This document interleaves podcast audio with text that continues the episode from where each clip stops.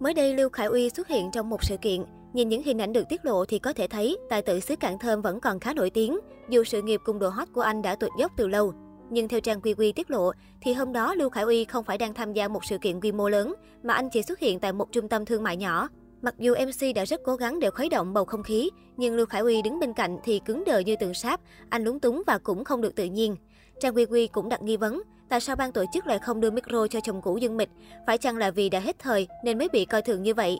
Lưu Khải Uy vốn là một diễn viên cũng khá có tiếng tăm trong làng giải trí, nhưng anh chỉ thật sự được biết đến nhiều sau khi công khai hẹn hò với Dương Mịch vào năm hai không một một. Thời điểm đó, sự nghiệp của Lưu Khải Uy thăng tiến rất nhanh, anh liên tiếp xuất hiện trong nhiều dự án phim lớn nhỏ.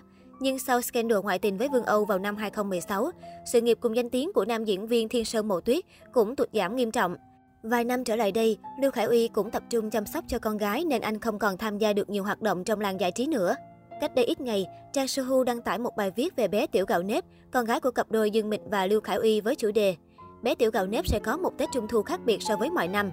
Theo đó, tại một sự kiện diễn ra trong ngày hai mươi tháng chín, khi được hỏi về chuyện đón Trung Thu của cháu gái, diễn viên gạo cội Lưu Đan, bố của nam tài tử Lưu Khải Uy chia sẻ rằng cả bố và mẹ của cháu gái đều bận rộn, không ở cạnh nên bé Tiểu Gạo Nếp sẽ đón Trung Thu cùng ông bà mà thôi.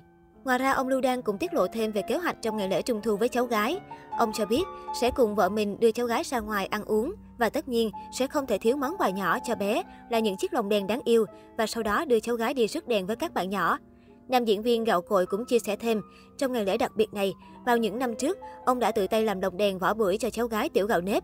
Tuy nhiên năm nay, cả ông bà nội đều bận rộn công việc nên chỉ có thể ra ngoài mua một số lồng đèn bán sẵn để tặng cho cháu gái. Tại đây, cha của Lưu Khải Uy cũng tiết lộ sơ qua về lịch trình công việc trong thời gian tới của con trai. Ông cho biết, trong những tháng tới, Lưu Khải Uy có lịch trình đóng phim tại đại lục nên việc quay về Hồng Kông thường xuyên sẽ rất khó khăn.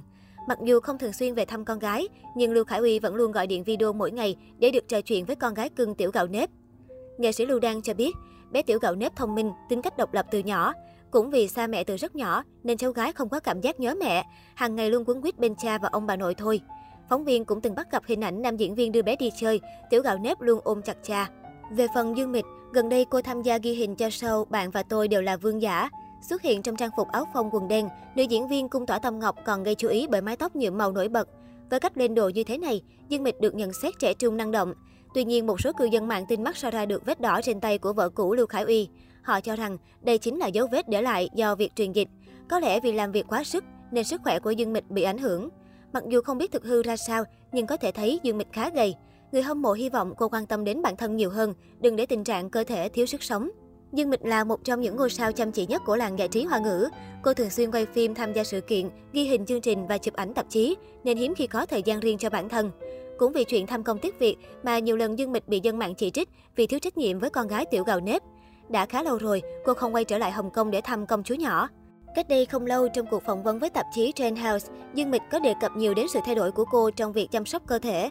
Cô cho biết năm hai không hai không, có bị mẩn ngứa và tìm đến bác sĩ đông y để khám bệnh. Dương Mịch được bác sĩ tư vấn cho biết, có rất đông các cô gái mới ngoài hai mươi mà đã gặp tình trạng mãn kinh. Lý do của tình trạng này là vì áp lực công việc và rối loạn nội tiết tố. Vì muốn theo đuổi sự nghiệp, bất chấp tất cả để đạt được thành công, mà không ít cô gái đã phải lĩnh hậu quả chẳng nhẹ nhàng chút nào. Cũng từ câu chuyện trên, Dương Mịch rút ra cho mình bài học. Trước đây khi tiến hành quay phim ba ngày, cô chỉ ngủ có mười tiếng. Tuy nhiên hiện tại thì mọi chuyện không còn như vậy.